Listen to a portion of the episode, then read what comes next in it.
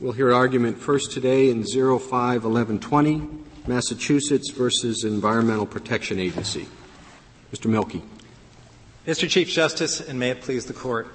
If I may, I'd like to frame the, uh, the merits very quickly and then turn immediately to standing. Although the case before you arises in an important policy area, it turns on ordinary principles of statutory interpretation and administrative law. EPA made a decision based on two grounds, both of which constitute plain errors of law reviewable under any standard. EPA's principal ground was that it lacked authority over emissions of the four substances at issue, uh, even if they in fact endanger public health and welfare. That legal conclusion fails as a matter of law. As a fallback position, EPA declined to consider if these substances are endangering public health and welfare, claiming its policy approach made more sense than the regulatory scheme encompassed in Section 202 of the Clean Air Act. Although EPA possesses a good deal of discretion in applying the statutory endangerment test, it cannot rest its ruling on impermissible grounds as it did here. We are not asking the court to pass judgment on the science of climate change or to order EPA to set emission standards. We simply want EPA to revisit the rulemaking petition based on permissible considerations. And now, Your Honor, I'd like to turn to standing. Uh, petitioners showed a wide variety of injury in fact, all of which are the kinds of harms the statute was aimed at preventing.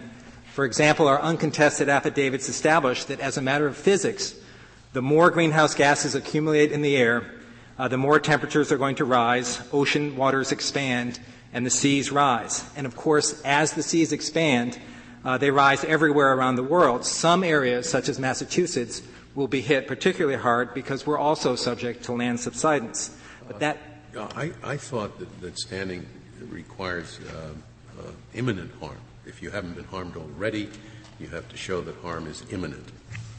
Is this harm imminent? Uh, it is, Your Honor. We have shown that the sea levels are already occurring from the current amounts of greenhouse gases in the air, uh, and that means it's only going to get worse as.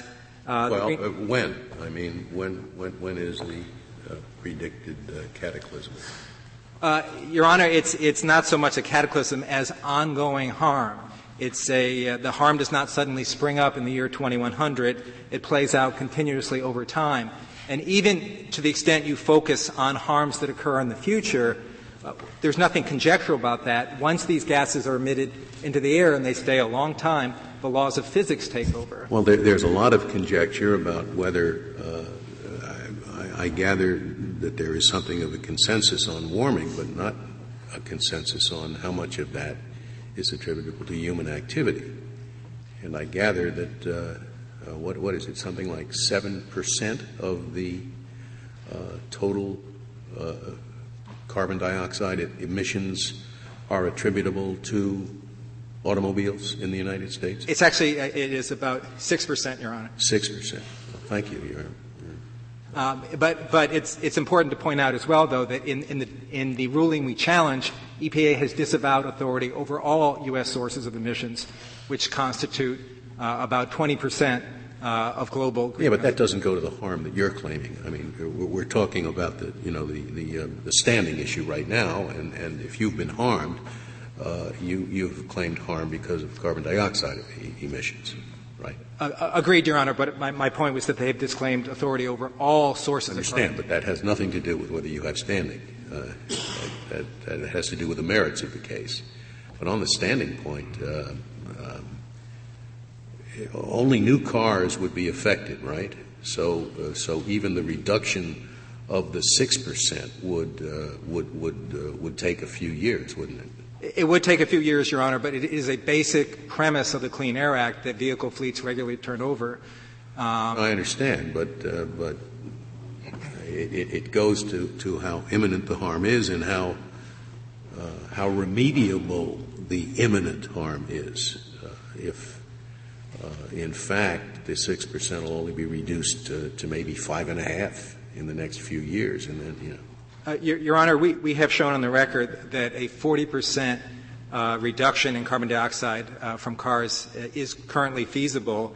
And since those emissions account for well, not, not, in the first year. Not no, no, we, we agree, Your Honor. I mean, ultimately, when uh, when all the cars currently on the roads are off, and the new cars with, with you know, with whatever measures you think will uh, reduce the carbon dioxide are on the road, then 40% would, would be the figure. Yes, yes, Your Honor. Uh, whatever, whatever position holds for motor vehicles would similarly hold for power plants.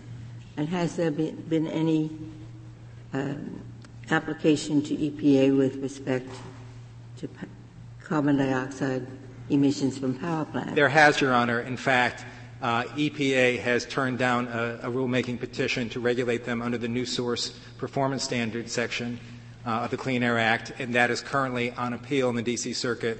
But is, it is currently state pending the outcome of this case. Do you and get to do you get the benefit of that broader allegation in establishing your standing?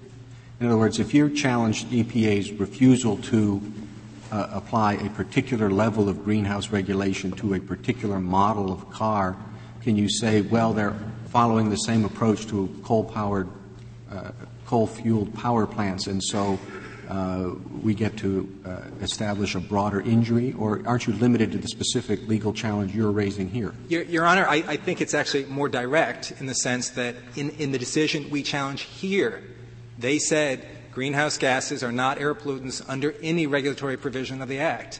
Um, so, at least on the. Don't you have to show injury from their decision here? And the fact that other people, or you presumably as well, might be injured by their decisions that you're not challenging here, that doesn't help your standing case here, does it? I, I believe it does, Your Honor, because we cannot win that other case unless we win this case here in terms of the authority question. Um, and in, in any event, it's important to point out that because of the scale of the problem, relatively small percentage reductions in global emissions can lead to real world results. For example, at, the outset, uh, you made the, some of us perhaps reassuring statement that we need not talk, decide about global warming in this case. But uh, don't we have to do that in order to decide the standing argument? Uh, because there's no injury if there's not global. So or can you show standing simply because there is a likelihood that the proceedings would show that there's an injury?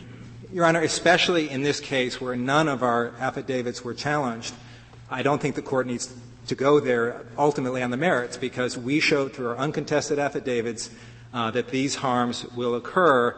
There was no evidence put in to the contrary, and I would add that the reports on which EPA itself relies conclude that climate change is occurring. And those affidavits talked about the fact that if the government starts to regulate, the technology is going to change, and if the technology is going to change, other governments are going to adopt it, and all that. And that strikes me as kind of spinning out conjecture on conjecture, the sort that we've disapproved of. Your Honor, although we believe we have shown that other governments will follow suit, we are not in any sense relying on that. We can easily show our standing without relying on that.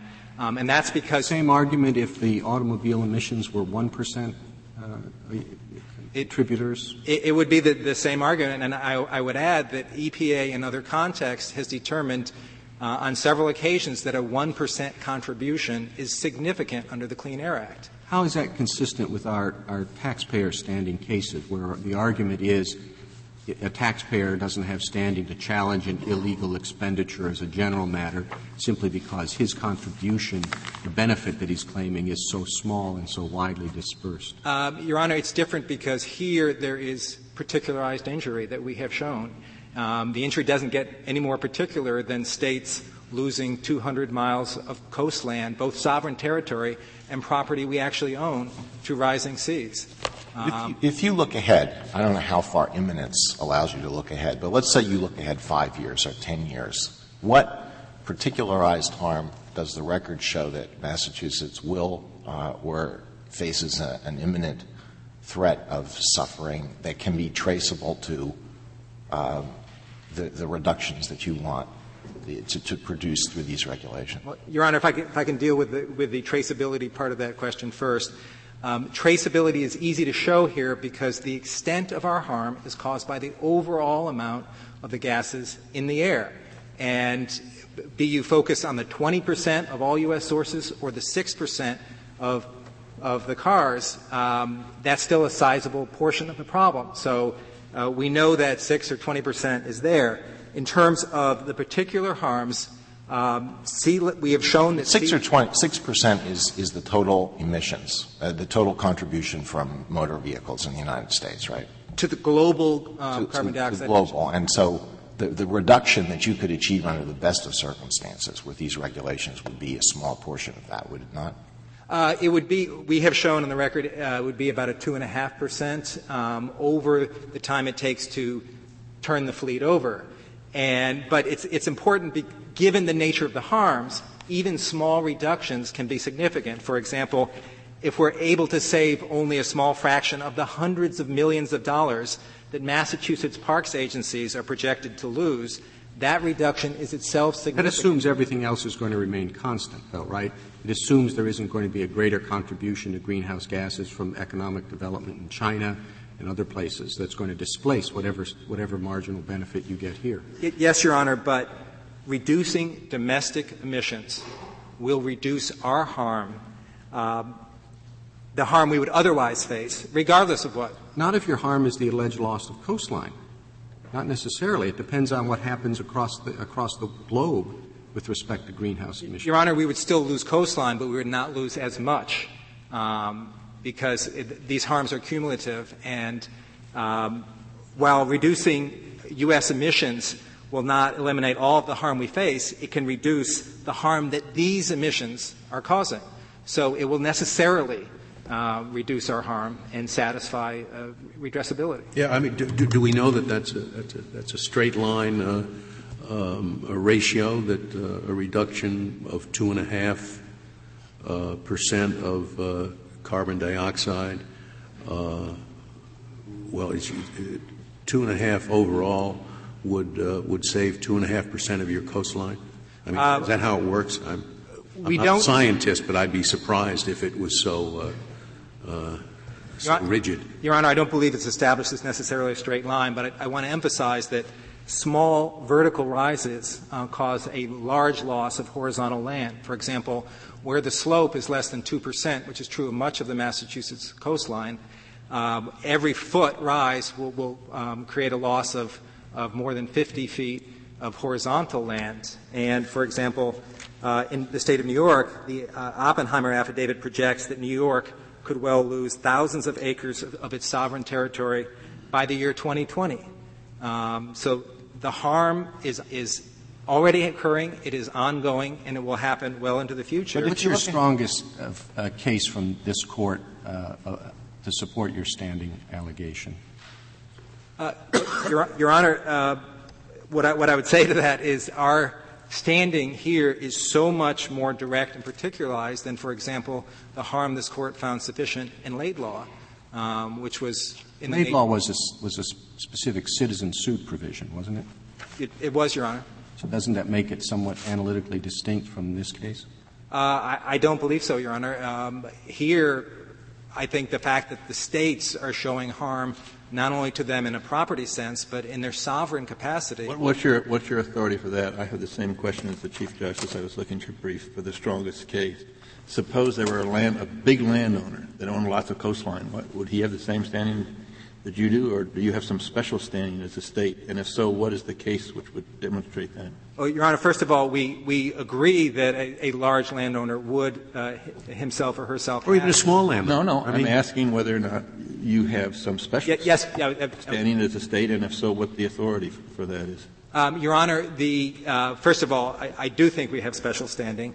Um, for example, here, uh, it's uncontested that um, greenhouse gases are going to make ozone problems worse, which makes it harder for us to comply um, with our, um, our existing Clean Air responsibilities. And uh, the, the, the, uh, in the West Virginia case, which is a D.C. Circuit case, uh, the court found that that itself provided an independent source of standing. In terms of Supreme Court cases, um, the, it's been, you know, for 200 years, this court has recognized loss of state sovereign property as a traditional Well, I, source of I, I don't know, two, 1907 was Georgia versus Tennessee copper, and that was pre-Massachusetts versus Mellon. It, se- it seems to me your best case. What about a small land? Uh, I, I asked the question about a big landowner. Suppose you have a small landowner. Your Honor, he owns a lot. Your Honor, I think if someone is losing property uh, because of this problem, then that person would have standing. But we're nowhere near a de minimis threshold here. We we have shown we own property uh, 200 miles of coastline, which we're losing, and, and we think the standing is straightforward. No, we, uh, I'm not sure. I think our opinions have even said it, but certainly commentators have often said it, that really the, the far margin of our standing cases has been the, you know, the famous scrap case, in which the allegation was that, uh, uh, that the, the added pollution uh, from uh, municipal incineration of municipal waste, which would uh, which couldn't be uh, transported by rail for burial because the ICC rates were too high. Uh, that added pollution interfered with uh, the students, they were Georgetown law students, they're hiking in the George Washington forest along the Blue Ridge. that seems to me a much more immediate kind of uh, damage, and yet that's been referred to as really, you know, the far margin of our of our standing cases. You're talking not about uh, they're being affected by ambient air, but by a, being affected by a, a stratospheric effect, which uh, which then has an, another consequence that, uh, uh, that you allege. But, Your Honor, once these are admitted, the laws of physics take over, so our harm is imminent in the sense that lighting the, a fuse on a bomb is imminent harm. It Mr. Milkey, does it make a difference that you're not representing a group of law students, but there are a number of states who are claiming that they are disarmed from regulating and that the regulatory responsibility has been given to the federal government. The federal government isn't exercising it. I thought you had a discrete claim based on the sovereignty of states and their inability to regulate their dependence on the law Congress passed that gives that authority to the EPA. I thought that was. Your, Your Honor, you are, you are, correct that we are saying that that provides us also an independent source of, of our standing. I don't understand that. You, you have standing whenever a federal law preempts state action. You can complain about the implementation of that law because it has preempted your state action. Is that basis of standing you're alleging? Uh, in short, Your Honor, it, you know it, any case that has ever ever held that? Your Honor, I would I would cite you to the amicus brief of the state of Arizona et al., which cites several cases, albeit not in this court, that uh, stand for that principle. Your Honor, if I may turn to the merits quickly. Um, Section 202A1 provides EPA jurisdiction over any air pollutant that motor vehicles emit. It's not restricted to certain types of air pollutants or to air pollutants that cause certain kinds of harm. And not only does the Act define air pollutant with comprehensive breadth, but we know these four substances are air pollutants from other evidence.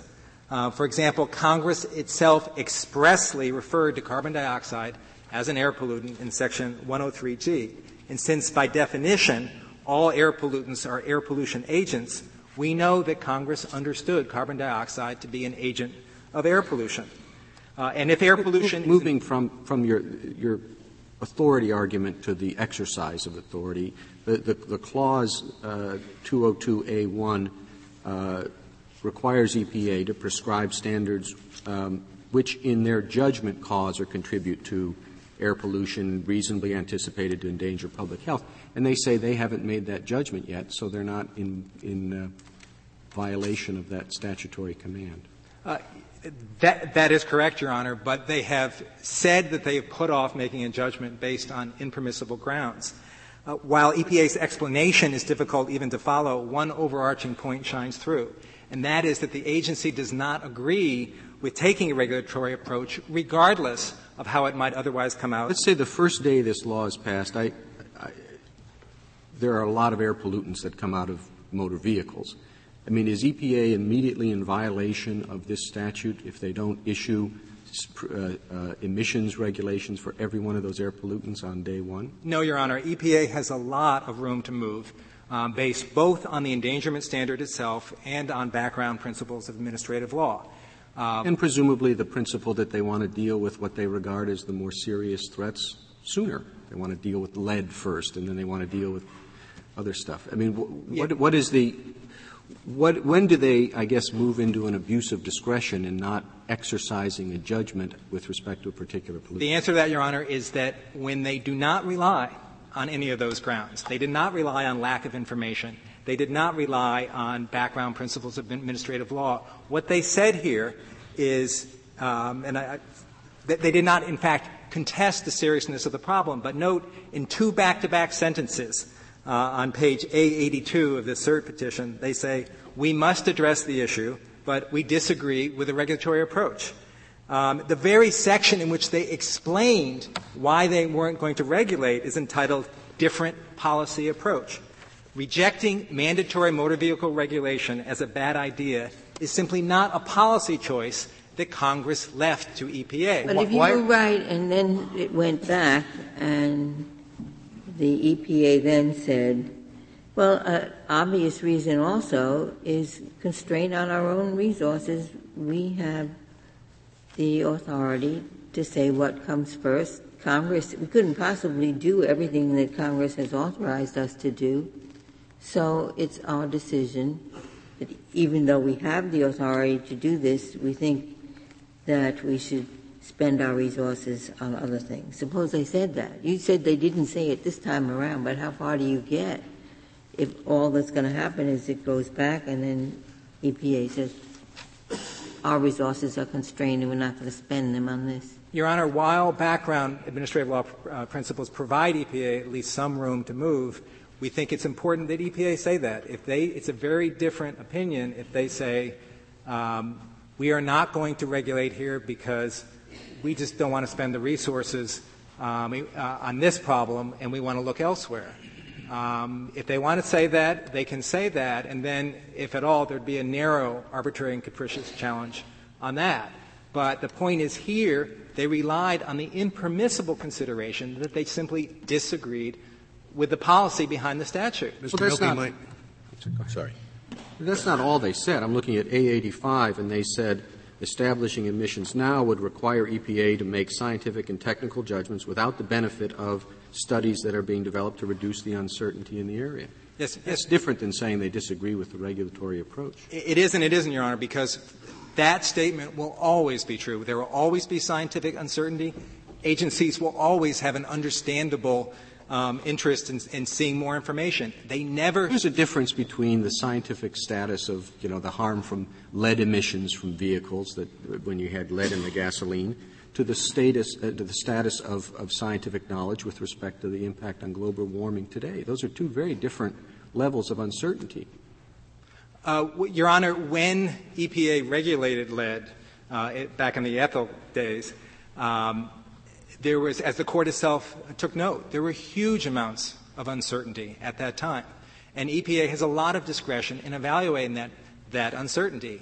And if the EPA determined that the level of uncertainty was such that it was not reasonable to anticipate endangerment, that is perfectly appropriate. It would also be appropriate if the agency determined that there was so much uncertainty that they couldn't even form a judgment on that. That would be applying the endangerment standard at the same time it put off. But the point is they did not say any of that. They instead relied uh, on impermissible grounds. Why are they Mr. So Milkey, I, I, I had uh, my, my, problem is, is precisely on the on the impermissible grounds.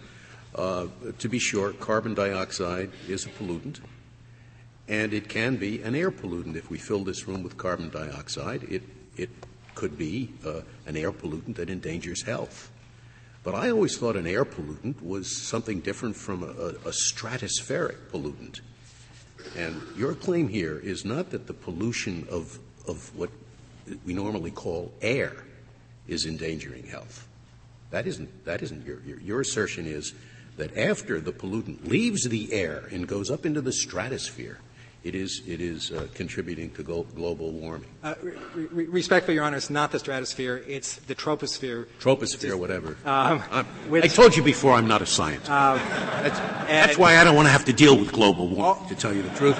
Under the express words of the statute, and this is 302G, for something to be an air pollutant, it has to be emitted into the ambient air or otherwise entered there. Yes, I, and I agree with that. It is, when it comes out, an air pollutant. But is it an air pollutant that endangers health? I think it has to endanger health by reason of polluting the air.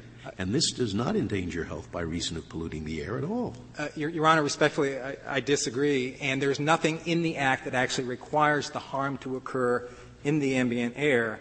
Uh, in fact, some of the harm here does occur there. Well, it talks about air pollution all the time. That's what the, that's what the thing is about air pollution. But, it's not about global warming, and it's not about the troposphere. Uh, Your Honor, we are not saying, first of all, that, that uh, global warming is air pollution any more than we're saying that asthma is air pollution. There are both effects. Um, I would point you to the example of acid rain, uh, where the pollutant there, sulfur dioxide, um, the problem is it causes its harm after it leaves the air, after it gets washed out. Air pollutants do not need to cause their harm uh, in the ambient air. Um, and, Your Honor, I, I would add that um, our interpretation uh, satisfies common sense um, because uh, while EPA has uh, plenary authority over substances that motor vehicles emit, those substances are regulated only uh, if EPA determines that they cause endangerment. And by uh, d- defining the term air pollutant comprehensively, um, Congress has not prejudged what may cause endangerment, but it has allowed additional pollutants to be regulated as their harms become appreciated. It is EPA's interpretation that fails the common sense test. They have suggested that the term air pollutant agent creates an independent test so important that it may prevent some harmful compounds from being regulated without providing any hint of what the term means or how it applies in this case. And they cannot explain any number of anomalies, such as the fact that methane is already a regulated air pollutant, yet they claim they can't look at its climate effects. Um, Your Honor, if there are no more questions, I'd like to reserve my time. Thank you, Mr. Milkey. Uh, Mr. Gar? Thank you, Mr. Chief Justice, and may it please the Court. After carefully considering the issue the nation's expert agency in environmental matters concluded that Congress has not authorized it to embark on the regulation of greenhouse gas emissions to address global climate change, and that even if it has, now is not the time to exercise such authority in light of the substantial scientific uncertainties surrounding global climate change and the ongoing studies designed to address those uncertainties. Petitioners have provided no reason to override that quintessential administrative judgment. Mr. Gar, doesn't the EPA's decision on the first, we don't have any authority, doesn't that infect its subsequent decision? Well, if, even if we did, we wouldn't exercise it. But they've already decided they don't have authority. I, Your Honor, I, I, don't think that it does in the sense I think the EPA made clear in its decisional document that it considered as an alternative matter that if it, even assuming it did have the authority, that it wouldn't be appropriate to exercise it at this time. And importantly, too, I mean, just, just to be clear on this, EPA has never made an endangerment finding with respect to global climate change. That was true in 1998 and 1999 when the agency had a different position on authority to regulate. Even then, the agency's position was clear. Even assuming we have the authority, now is not the time to exercise it. So I, but, I, I um, don't you think. You just said, I take it that on the question, is there authority, the EPA has come out one way, but at least it's debatable because, as you've just said, the predecessors of the current people said we do have the authority. Well, and, and to that degree, Your Honor, this Court has made clear, in, for example, in the Brand X case, that even where agencies change positions, where they've provided reasonable grounds for the new interpretation, that interpretation is entitled to Chevron deference. And we think that that is true in this case. Well, in, in this particular issue, the uh, opinion as I read it of the EPA consists of 32 pages. 20 of those pages, 22 in fact, deal with whether they have statutory authority. And of the 10 that deal with the issue we're talking about now, five of them give as their reason that they think the president has a different policy. Of the remaining five, two more consider international aspects of the problem and how you have to get other countries to cooperate. And the conclusion of that part says, in light of these considerations, we decide not to exercise our power. Now, their claim in respect to that is at least three of the four considerations are not proper things for the agency to take into account. Namely, whether the President wants to do something different, whether we're running foreign policy properly, whether cooperation with other countries are relevant to this particular issue. So what they've asked us to do is send it back so they can get the right reasons. Now, if they want not to do it, what's your response to that? Justice Breyer, I, I don't think that it depends on how many pages that the agency devoted to a particular reason. reason. I thought it depended on that is, is whether or not these other improper considerations might have influenced the ultimate decision not.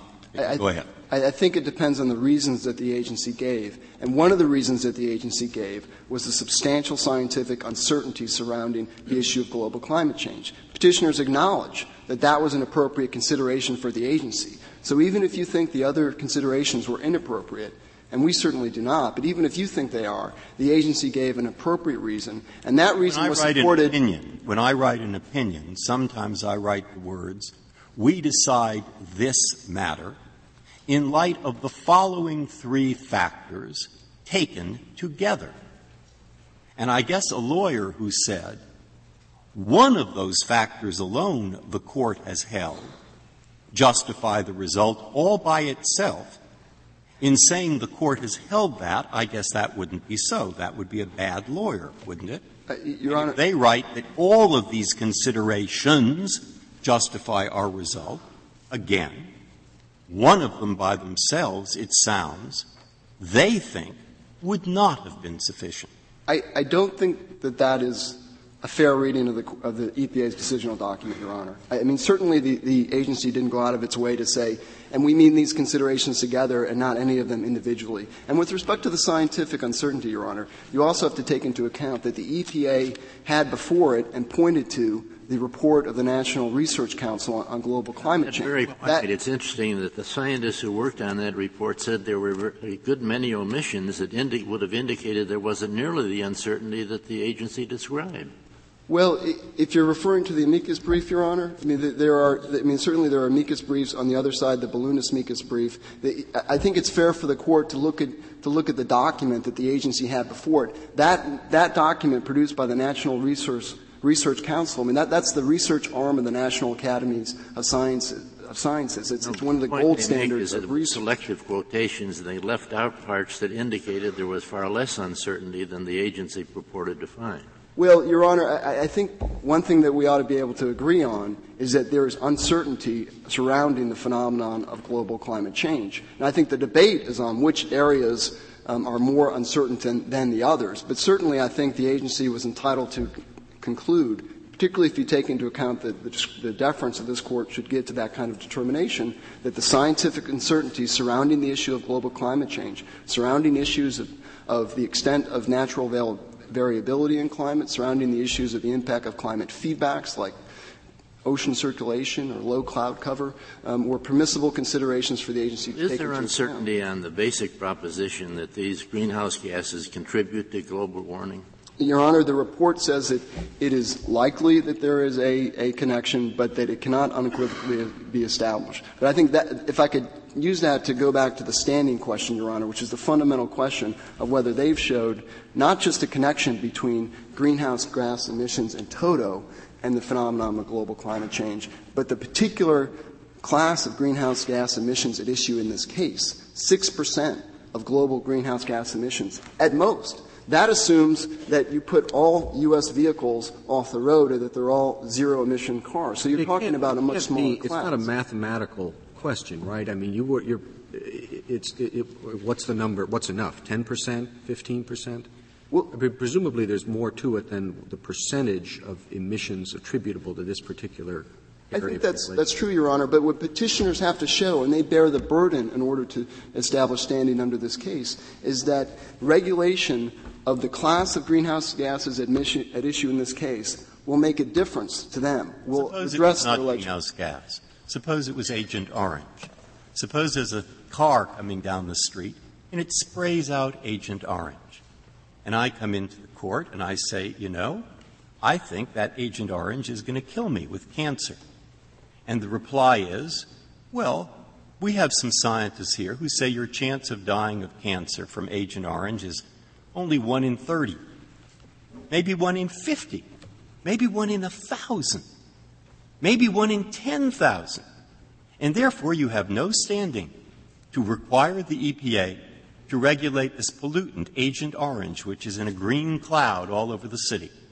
Now, would you say that the person who's made that claim has no standing? Your Honor, I, I think that that is a fundamentally different case for the simple reason that global climate change is a global phenomenon. I mean, one. Different. I was only addressing using that to, to address your problem that the chances are too small that in fact any one individual will be affected by the 7% or 6% of the material that comes out of the truck, and the, in, the CO2. The individual in that case, Your Honor, like the plaintiffs here, would have to show uh, specific facts demonstrating injury, redressability, and traceability. Now, in this case, on the record, well, your, your problem, I the take proposition, it, the proposition is that the greater the harm, the greater the risk, the smaller the probability has to be before uh, it's reasonable to act and necessary to act. Well, Your Honor, th- this Court's standing cases make clear that you have to show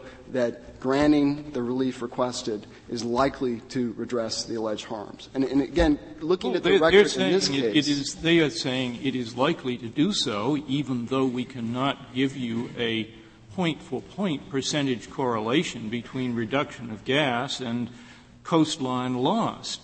Uh, you're saying, it seems to me, that they have somehow got to pinpoint this mathematically.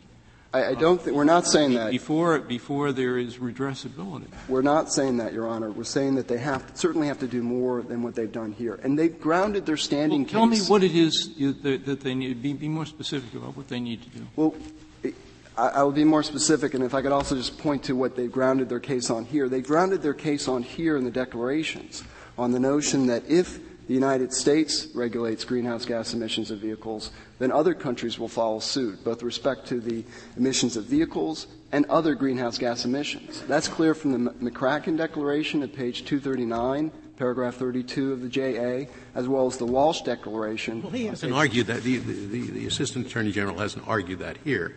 Well, he has said the 6% is enough. That, that's true, Your Honor, but I, I still think you have to look at the basis that they've relied upon on standing, and they haven't shown specific facts which, which should provide any comfort to this court that regulation of less than 6% or fewer greenhouse gas emissions worldwide will have any effect on their alleged injuries. Why is there, why is there uh, reason to assume that it will have no effect?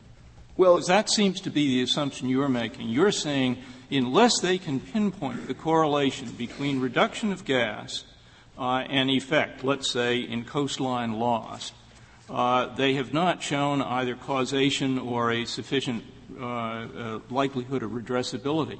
Your Honor. But why do they have to show a precise correlation as opposed simply to, a, to, to establishing what I think is not really contested, that there is a correlation between greenhouse gases and the kind of loss that they're talking about, and it is reasonable to suppose that some reduction in the gases will result in some reduction in future loss. Why is that insufficient? Justice Souter, one fundamental reason is that we don't know what the rest of, the world is going to do. Whether let's assume the rest of let's assume that the rest of the world does nothing. I don't think that's a very reasonable assumption, but let's make that assumption. Uh, so that the only thing we're talking about is the six percent. If the six percent can be reduced, I think the suggestion was, uh, over a reasonable period of time by 2.5% of the six. There is, I suppose, reason to expect that there will be, maybe not 2.5% less coastline lost, but some degree of less coastline lost because there is a correlation between the gas and the loss of the coastline. Why is that an unreasonable assumption to make in order to show causation and redressability, bearing in mind that redressability is a question of more or less, not a question of either or. They don't have to show that it will stop global warming.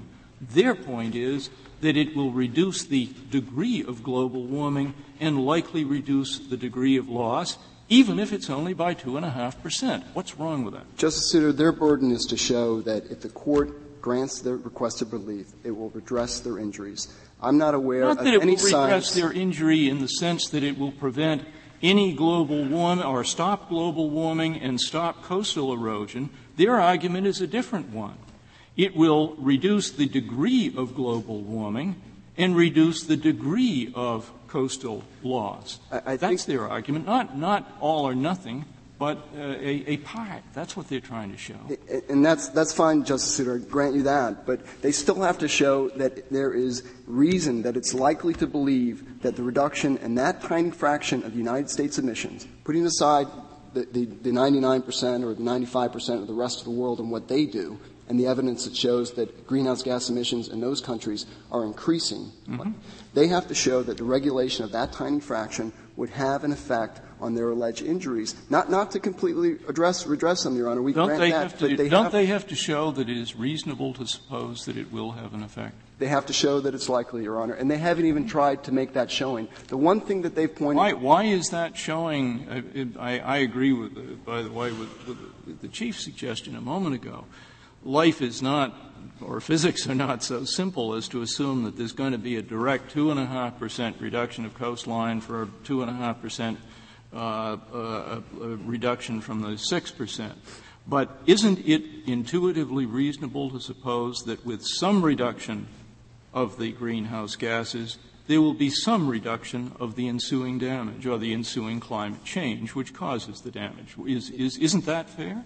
I don't think that it's fair, Your Honor. I, I don't want to pretend to be an expert on global climate change, but the one thing that I can sh- say based on the materials I've looked at is this is an extraordinarily complex area of science, and that I'm not aware of any scientific studies available that would suggest that the regulation of that minuscule fraction of greenhouse gas emissions would have any effect whatsoever on this global. Suppose Suppose have everyone any- cooperates.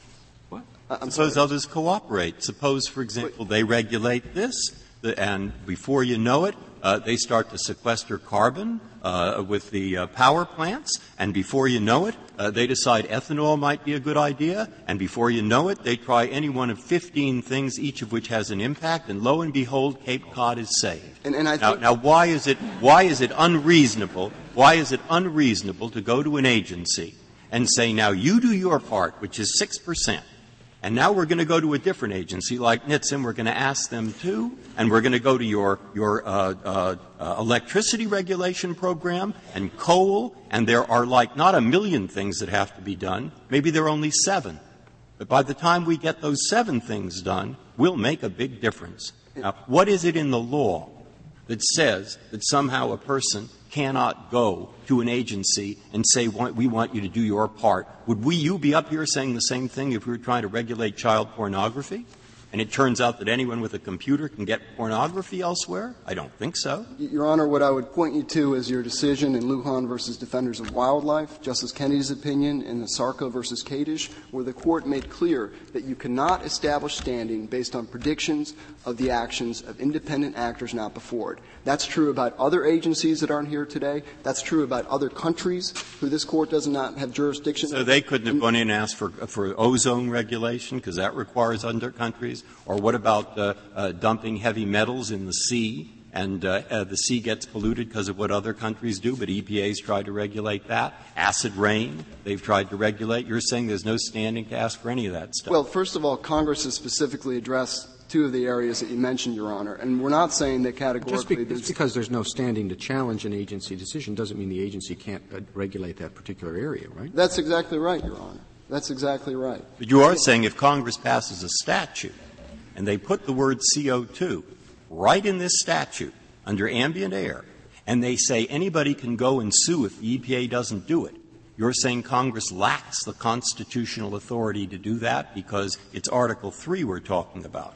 But, Your Honor, we're saying two things. First, every plaintiff has the obligation to establish that he has Article 3 standing under this Constitution. And secondly, There are, there are members of this court, for example, Justice Kennedy in his concurring opinion in Defenders of Wildlife, who did suggest that perhaps if Congress specifically addresses an issue, that could inform the standing analysis. For example, but it can't Congress, override the requirements it, of Article Three. It, it cannot, Your Honor. Congress could make findings with respect to causation or other issues that this court would have to give deference to and seriously consider. But you're right; it would not override the requirements of Article Three. And there may be some global phenomenon that that create more difficult challenges to establish standing. But as I understand the government's position, you're not merely questioning standing, but you also take the position that you do not have the authority to do what the plaintiff asks you to do.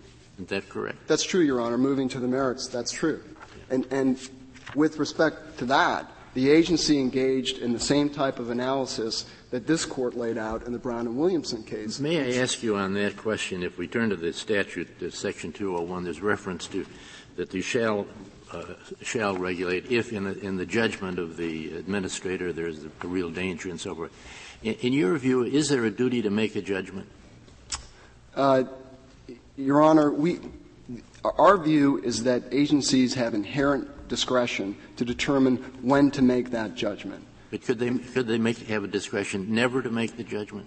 I, I, think that gets to the question of whether there is what judicial review is available. We, we've we've assumed in this case that there is some measure of judicial review. So I think at some point you got to the point where the agency either had provided no reasons whatsoever, or there was no sound basis um, for the agency not to take that step. Then, assuming that there is a role for the courts here, a court could come in and say that that was inappropriate. See, but that, I read your brief. You didn't really confront the question, as I understand, whether or not there was a duty to make a judgment at all. And I'm interested in what your position on that is. Well, again, again, I think it goes to the question. Uh, we think the statute does not put a deadline on when the agency have to act, and it therefore it leaves. to me, just reading the, the text of the statute is a little ambiguous and not entirely clear. But it seems to me that re, just reading that statute, I got the impression that Congress thought that the administrator had a duty to make a judgment when there was enough evidence out there that people were concerned about and so forth. That, that there would be a duty here, but you that, think not. That's not the agency's interpretation. In fact, in its decisional document under the section no mandatory duty, the agency explains why that's not its interpretation, and we think that that's a reasonable interpretation. Congress knows how to constrain the exercise of discretion. We point in footnotes 18 and 19 of our, our brief of many examples where Congress has laid out deadlines or other, other constraints on the exercise of discretion, and those aren't present in Section 202A1. Well, would you agree that if they did make a ju- if he did make a judgment, then you would have authority to regulate?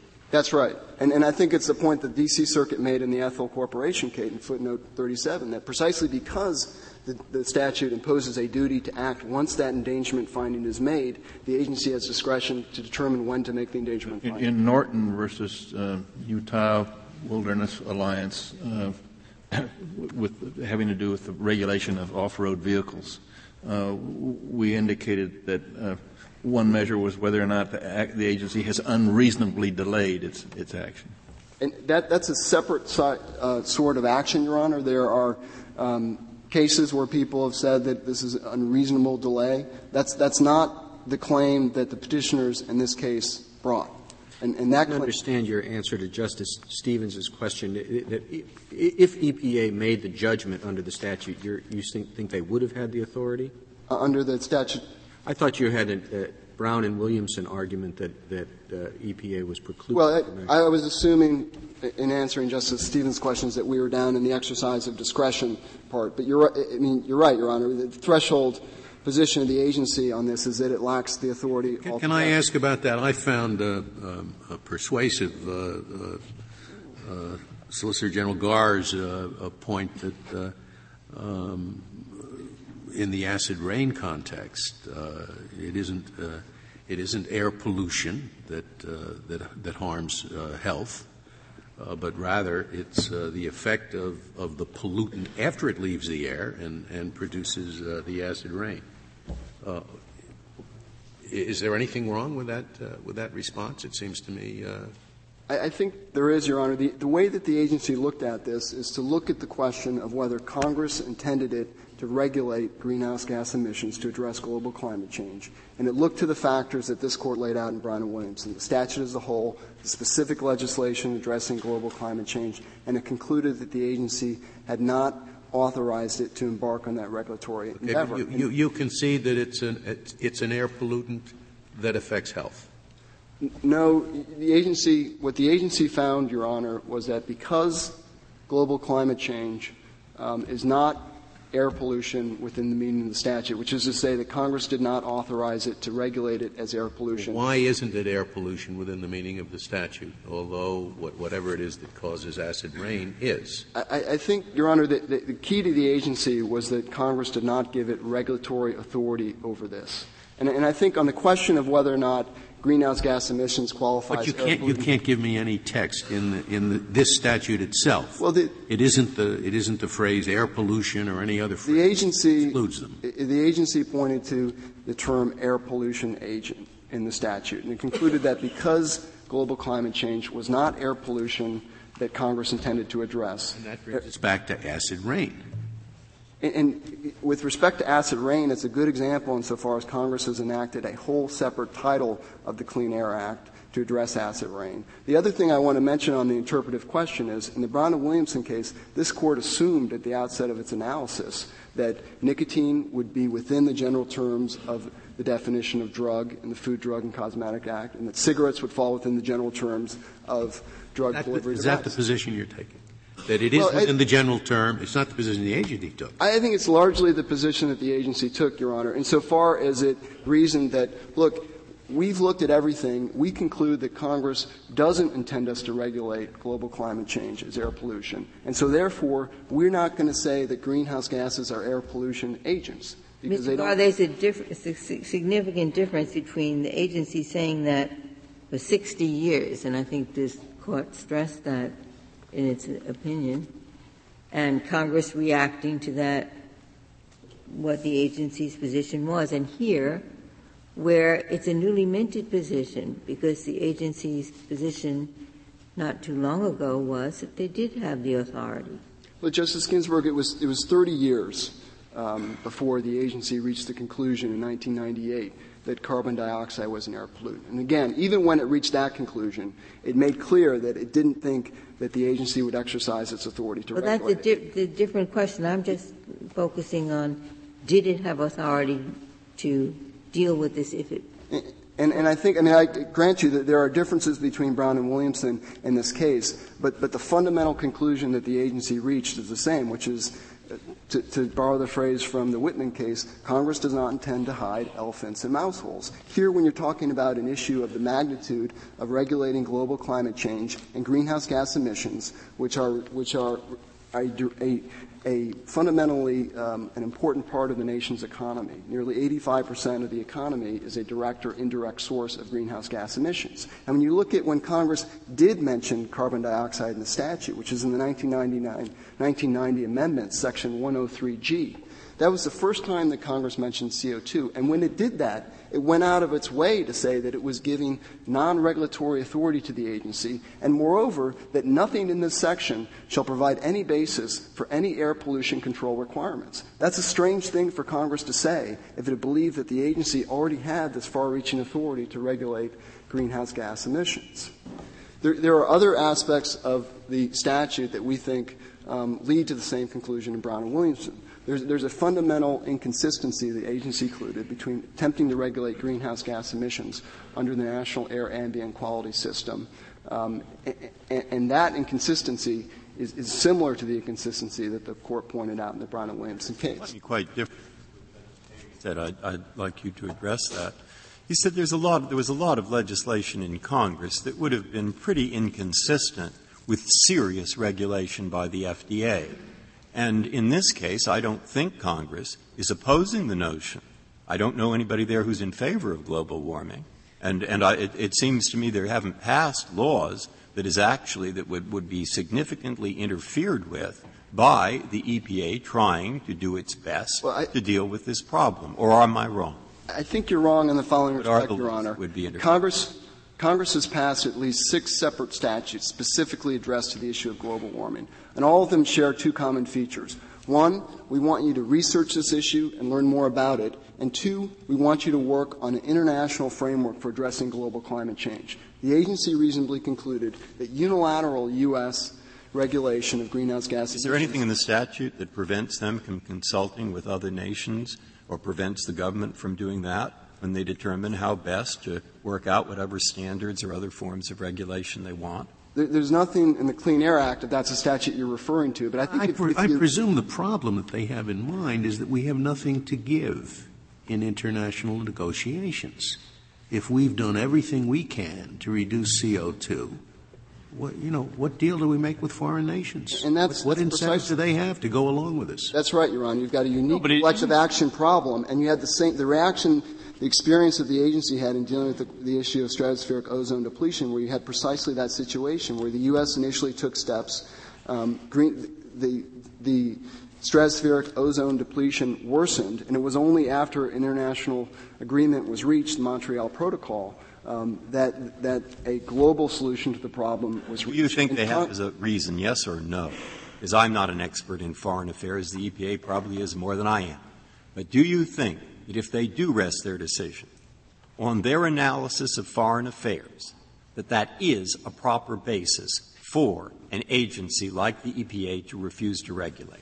I think it's a proper basis within its inherent discretion, Your Honor, for at least two reasons. One, uh, the agency is a part of the executive branch, and it had unique experience with the issue of stratospheric ozone depletion. And two, Congress has made clear, for example, in the Global Climate Protection Act of 1987, that the EPA has a role in at least reporting to Congress on international cooperation and efforts in that realm. So I But think Congress it's has not ever said, don't regulate domestically for I- purposes of global warming. That's true, Your Honor, I mean, but if, if, if the, the problem I have with, with your reference to this vari- these various pieces of legislation that suggest that Congress has a different modus operandi in mind is that Congress certainly is aware that EPA has authority over pollutants, and it has never interfered with it. Well, Your Honor, again, I mean, I think looking at all the sources that the agency looked to, the conclusion is that the agency responsibly and prudently reaches that Congress has not authorized it to embark on this regulatory endeavor. And I think the closest No, statute it, that comes it isn't, to isn't that a, a misstatement? Isn't the conclusion that they're trying to draw that Congress doesn't want them to exercise the authority they have for this purpose? And isn't that something quite different? And doesn't that raise the question whether that is a legitimate concern for them under the statute that does give them the authority? Let me answer the question. Uh, no, Your Honor. I think the agency's conclusion was Congress had not authorized it to undertake the regulation of greenhouse gas emissions to address global climate change, and that even if it had, that authority should not be exercised. Thank you very much. Thank you, Mr. Garre. Mr. Milkey, you have three minutes remaining. Mr. Milkey, do you want us to send this case back to the EPA to uh, ask them whether, uh, if uh, only the last two pages of their opinion uh, were given as a reason, that would suffice? Uh, w- w- would that make you happy? It would not make us happy, I Your didn't Honor, think so. because. Um, uh, Your, Your Honor, if I, if I can address the, uh, the global aspects of the problem, the fact that uh, the solution to the whole What problem- is your answer to Justice Scalia? Because I thought you said before that you thought it was appropriate for us to send this case back so that they could redetermine, in light of proper considerations, whether they wanted to exercise their authority.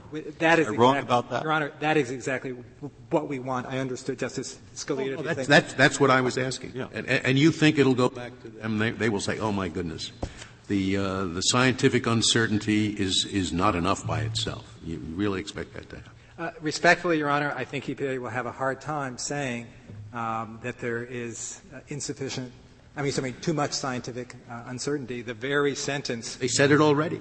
No, Your Honor. The only question is whether that alone is enough. Respectfully, Your Honor, they did not say that. They did not anywhere say why the existing uncertainty mattered. To the contrary, they emphasized the need to act in the face of current uncertainty, but never explained why that principle applies to a non-regulatory approach, but not to a regulatory one. Can- What can they the said EPA is until more is understood about the causes, extent, and significance of climate change and the potential options for addressing it, we believe it's inappropriate to regulate these emissions. Your Honor, strikes me as saying they think it's, there's too much uncertainty for them to act. Your Honor, they did not say there was too much uncertainty for them to form a judgment, which is the key issue. Um, they said they preferred more certainty, but because of the nature of the endangerment standard, which emphasizes the importance of regulating in the face of uncertainty, they have to at least explain why the uncertainty matters.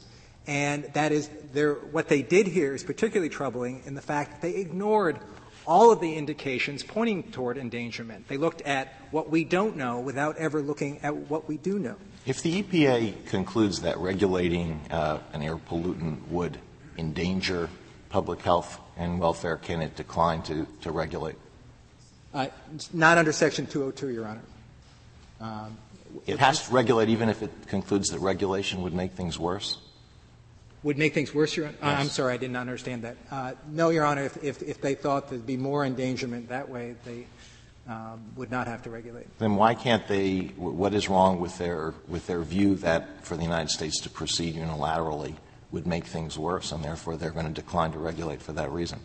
Uh, Your Honor, first of all, I, I don't believe they, they actually said that, and there is nothing in the statute that even hints that they can take foreign policy considerations uh, uh, into account. To the contrary, the statute's very specific in other sections about when they're supposed to look at foreign uh, emissions. Well, isn't the definition of, of public welfare extremely broad? Uh, Your Honor, it, it is certainly extremely broad, um, and it does include climate. Uh, thank you, Your Honor. Thank you, counsel. The case is submitted.